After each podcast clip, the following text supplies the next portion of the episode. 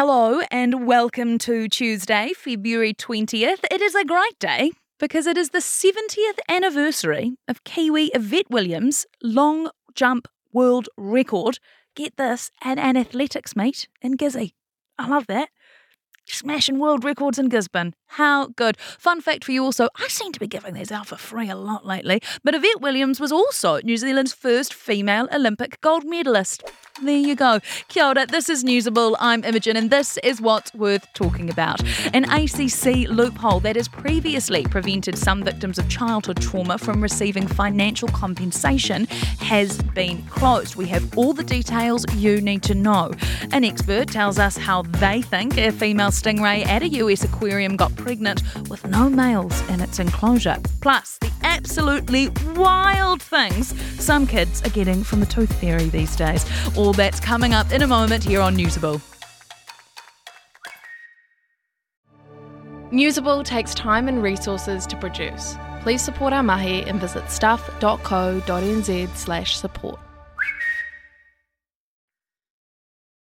A legal decision that has flown under the radar since Christmas is going to have significant and positive impacts for some victims of child sexual abuse. Previously, many were unable to access weekly compensation from ACC because of a loophole that's been described by advocates as dreadful and re victimising. Under ACC, a person is entitled to something called a loss of potential earnings payment if they're unable to work due to ongoing mental trauma. This is a scheme specifically designed for mental or physical injuries sustained before the age of 18. But in the ACC legislation, the date you first complain or seek treatment for a mental injury is the date ACC says it happened. So basically, if you reported your abuse at age 30, that's when ACC says it happened, ruling you then ineligible because you're now over the age of 18. However, that is all set to change. So, here to tell us more about that decision and what it means for the future is B Woodhouse from Barristers Comp, who specialises in ACC cases. B, thank you for being here. My pleasure. B, what was this Wellington High Court judge's ruling in the most layman of all layman terms? Loss of potential earnings is a form of entitlement under the ACC scheme, and it is available for a claimant that has lost their potential to earn on account of injuries they sustained under the age of 18. So, with sensitive claimants or children that have had a sexual abuse past, their date of injury was previously determined to be the date that they first sought treatment. This would render them ineligible for the type of entitlement. The High Court, they interpreted the Act in a different manner. So, Justice Cooke in the High Court determined that the date of injury for these types of claims uh, shouldn't be the artificial date which they first sought treatment or, or the deemed date, but rather the actual date of abuse. And so, under this interpretation, a lot more claimants will be eligible for loss of potential earnings. Uh, this decision from the High Court was um, appealed by the ACC, and the Court Appeal decision was heard last year. And we recently received the decision um, in late December, and that upheld the High Court ruling. So, what can you tell us about where this all started and this case that led to all of this? The case started, uh, the, the claimant, I've been working with her for probably five years. Wow. And we, we appealed the ACC decision to the review tribunal, which upheld ACC's decision. This was then appealed to the district court, which dismissed our appeal. And then it was appealed to the High Court, which um, overturned the district court decision. So it's gone through various stages and landed in the Court of Appeal, which is the, the final right of appeal for ACC cases. So the law will remain as the Court of Appeal has decided. What will it mean for others who find themselves needing to apply for loss of potential earnings payments? Because we know it can be many, many years before victims, child victims, come forward. That's correct. And I think in this case, that issue was particularly pronounced because the the abusers were mm. sort of actively preventing her from seeking treatment. But you're right, it, it often does take a, a long time for victims of childhood sexual abuse to come forward. And that was really running against eligibility to this form of entitlement. So, under the new law, claimants will now be eligible based on the actual date of injury. So eligibility will be easier. And that just must be so significant. Yes, and it's a it's a really good decision from the Court of Appeal, and in my view, it really upholds the purposes of the Act. Why did ACC appeal the decision from the High Court in the first place? What was its reasoning? So, for ACC cases, you can only appeal on a question of law. So it's always centered around the correct interpretation of a provision in the Act. So the ACC, their appeal was based on what the correct interpretation was of potential earner and, and date of injury provisions. Are you expecting there'll be a rush of applications from people who previously would have been shut out by that loophole now that it's been closed and removed? I think, yes, that there will be a good effect in allowing more claimants to get through the door in terms of this entitlement.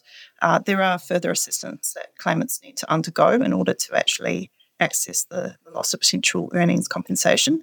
But yeah, the eligibility has expanded under this decision from the Court of Appeal. B. Woodhouse from Barristers Comp, thank you very much for your time. You're welcome. Now, we asked ACC for its response to the Court of Appeal's decision, and in a statement, the government agency told us it welcomes the clarity given by the court and that it is working hard to gain a thorough understanding of this decision and its impacts so that it can correctly implement it.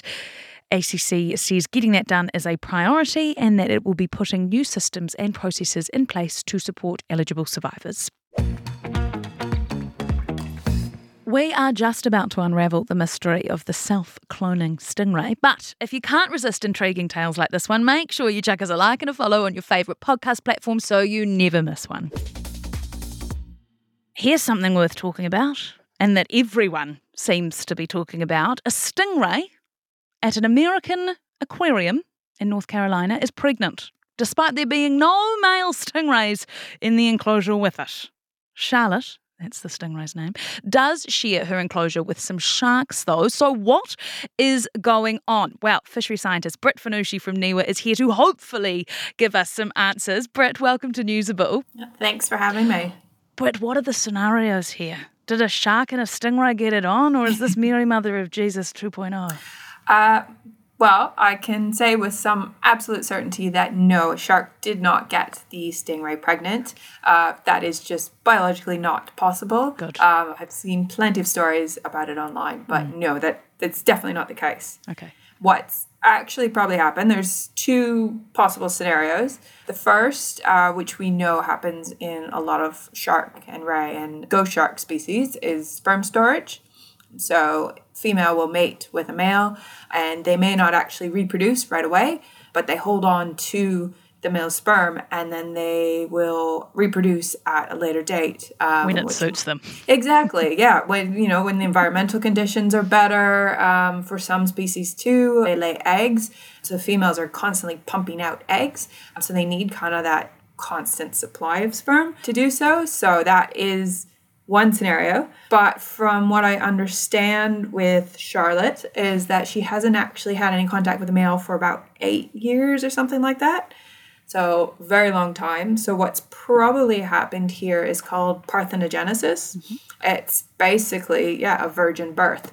We know it happens in, in sharks and rays, and it seems to be coming. I mean, the more we study them, it seems to be actually something that a lot of different species can do. Even though it's not like their their normal mode of reproduction, they seem to be able to switch, which is quite cool in itself. And so what other aquatic life have we seen this in? So not just aquatic life, you see it on other species as well, like uh, snakes mm-hmm. and some birds, crocodiles as well are known for it. Um, there's a whole wide range of species. A friend of mine saw made a quote. There was uh, about 80 different species or so known to to use this kind of mode of reproduction, but there's probably a lot more species out there that we just don't know about yet. Part of your PhD was related to this phenomenon. So, what was your reaction when you read about Charlotte? Yeah, so my my PhD, I focus more on the sperm storage part of it, um, which was quite interesting. I work mainly on deep water species, so we don't know anything about them. So it's always new and exciting things to find about them. But um, we are finding. I was working on ghost sharks at the time, and the sperm storage side of things seems to be really common in all of these species. Yeah, when we saw, when we heard about you know the Charlotte stories, it's not surprising. It's great that people get into it and they want to know more about it. My reaction was, yeah, okay, that's cool. We've we've found it another species. You're like, yeah, duh. okay, why are you getting so caught up about this world? but no, it's good. It's good that there are these stories out there. I mean, science in its own, it's very weird, and there's a lot of weird things that go on in the in the environment. So it is fantastic to to get people interested in this kind of stuff. Well, I'm willing to bet money that Charlotte, and I think uh, according to the aquarium, she's got four babies that she's brewing. Charlotte and those quadruplets are going to be world famous, and she doesn't even know it, which is beautiful. Yep. Fishery scientist Britt Finucci from NIWA, thank you so much for taking the time to explain all of that, even if it's freaky.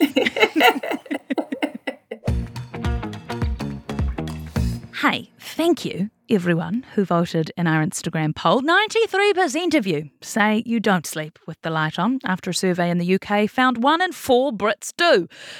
I do have another question to ask of you today. I will reveal that later. So to make sure you get your vote in, follow NZ Stuff on Instagram because today's poll, well, it's a doozy. If you don't have time to read the in depth stories or you just prefer to listen instead, the Long Read from Stuff is the podcast for you. Each week, we showcase one of our excellent pieces of journalism, telling important or entertaining stories from the world of crime, sport, history, culture, and more. You also get to hear from the journalists themselves about how they uncovered the story and how it came to life. So, for your weekly dose of long form journalism, beautifully read, Subscribe to the Long Read from Stuff wherever you get your podcasts. I have a bone to pick. Or a bone to lose? A teeth bones? I can't remember. Apparently, kids are getting more than 150 bucks these days from the tooth fairy, according to a piece in the Wall Street Journal. It's not all US children getting the big bucks. According to a poll done by American dental insurance company Delta Dental, the US national average is around $10, which is still heaps. But apparently, other kids are getting things like video games. One dentist says they heard of a kid getting an iPhone from the Tooth Fairy. And then a British parent has told the Wall Street Journal the Tooth Fairy gave their child $120 a silver necklace, and a Louis Vuitton bracelet. Because it was her kid's first baby tooth lost. So, therefore, the need for 120 bucks, a necklace, and a Louis Vuitton bracelet. How old is the child? Because according to Google, kids start losing their teeth at six. So this kid could be six, toothless, or, just one tooth down, wearing a Louis Vuitton bracelet. A gold coin was the greatest gift ever from the tooth fairy when I was a kid. I also had this little fairy statue thingy to put my tooth in. It was like a little, little, I don't know, what are they called? Trinkety box for my teeth. Uh, I do believe one time at least I did get a note. It might have been five or ten dollars, but I can't quite remember. But I do believe that's because the tooth fairy did not have any gold coins on them at the time. It was there was never an expectation that I got five or ten dollars thereforth. Anyway, uh, let me know how much you think the tooth fairy should be giving in 2024. $120 a tooth. That's an expensive set of gnashes. We'll have a poll on the stuff Instagram. The options are less than five dollars is the amount the Tooth Fairy should be giving, more than $5 is the amount the Tooth Fairy should be giving, or nothing. Nothing at all. Get your votes in on the Stuff Instagram page. That's NZ Stuff. We'll have a poll up in our stories. You can also email me if you want, if you've got reckons and thoughts on the Tooth Fairy these days. Newsable at stuff.co.nz is the email. That is Newsable for today. I'm Imogen Wells. And I can't stop picturing a six year old toothless child wearing a Louis Vuitton bracelet. I don't know why I did that to myself.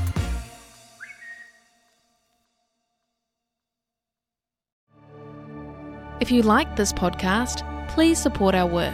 Visit stuff.co.nz slash support.